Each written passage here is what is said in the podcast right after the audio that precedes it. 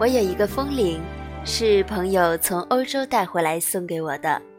风铃由五条钢管组成，外形没有什么特殊，特殊的是垂直挂在风铃下的木片，薄而宽阔，大约有两个手掌那么宽。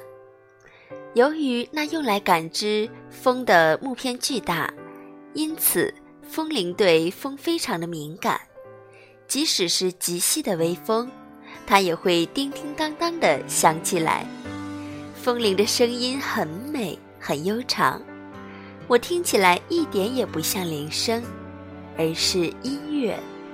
风铃是风的音乐，使我们在夏日听着感觉清凉，冬天听了感到温暖。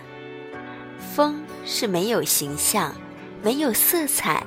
也没有声音的，但风铃使风有了形象，有了色彩，也有了声音。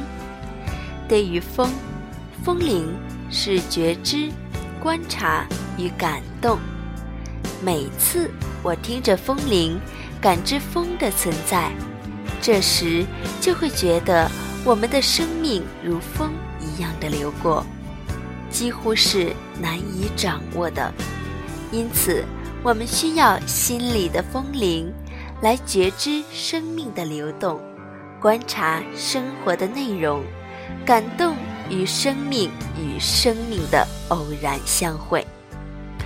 有了风铃，风虽然吹过了，还留下美妙的声音；有了新的风铃，生命即使走过了，也会留下动人的痕迹。